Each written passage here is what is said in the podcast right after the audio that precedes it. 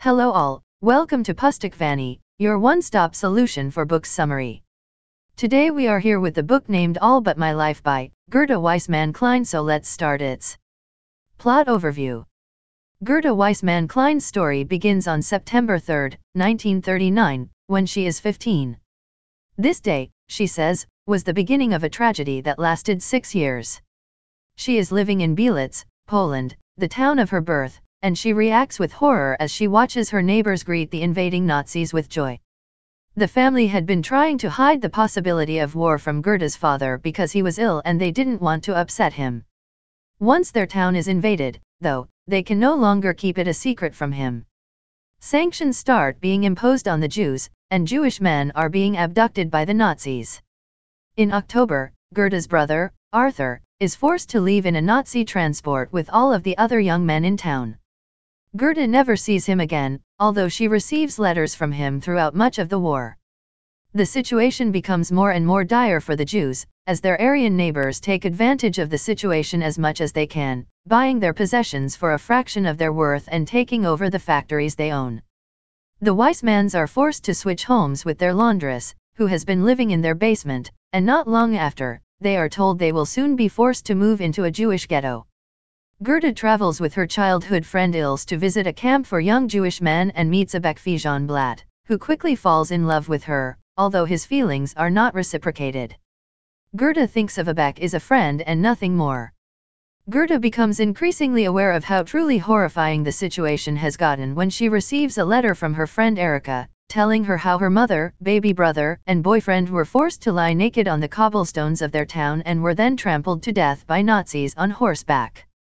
In 1942, the family is forced into a Jewish ghetto and ordered to work for the German war effort. However, it is not long before all the Jews are told they will be moved out of town so Bielitz can be Judenrein free of Jews. Gerda is separated from her parents and never sees them again. Gerda goes to a transit camp in Sosnowitz, where Abek's family makes sacrifices to try and get her freedom.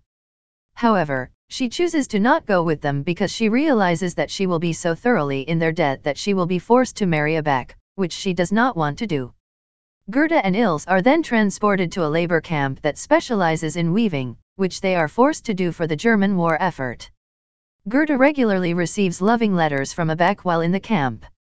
In August of 1943, the girls are divided into groups and told they will be leaving the camp and taken to Marzdorf, another labor camp.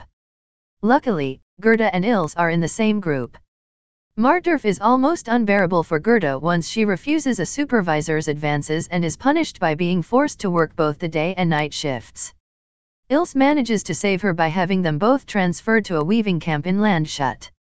They discover that there is a men's camp next door, reputed to be the worst camp in all of Germany. Gerda is shocked and guilt-ridden when she hears that Abek has voluntarily transferred there to be closer to her. On May 6, 1944, the girls find out that they are to be transferred again. Ilse and Gerda continue to mourn the loss of their families but still have hope for their own survival. The new camp, Grunberg, is brutal, but still not as bad as Marzdorf. In November, the girls are forced to strip naked and be visually inspected by the SS, stands for Schutzstaffel, the term for Hitler's elite group of soldiers. They hear rumors that they may be sent to provide amusement for wounded German soldiers.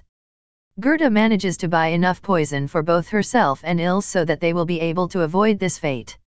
As the war progresses and Germany begins to falter, the situation at the camp becomes worse and worse. In January 1945, they find out that Germany is being invaded by the Allies. Girls from other work camps arrive, increasing the camp population to over 4,000 young women. They are divided into two groups and told they will be marching to a concentration camp. Gerda says that her group was doomed only 120 of them survived but she expresses no regrets about being assigned to this group. They begin their march, and after only a few days, girls begin to die of starvation and cold. They march for weeks through bombed-out cities of Germany and, in March, finally arrive at another camp, Helmbrechts. The next month, however, they are forced to begin marching again, and they soon cross the Czechoslovakian border. Ilse grows weaker and weaker, and Gerda tries in vain to protect her. Ilse dies on the march, as do most of the other prisoners. One night, in a town called Volary, they are locked into a factory building and left there by the SS with a bomb outside. The bomb does not go off, however, and the Czech people unlock the doors, announcing that the war is over. The surviving girls are taken to a makeshift hospital by the Red Cross and American soldiers. One of these American soldiers is Kurt Klein, who continues to visit Gerda while she is in the hospital. Before he is forced to go back to America, he asks Gerda to come with him and be his wife. She says she knows she will never be alone again.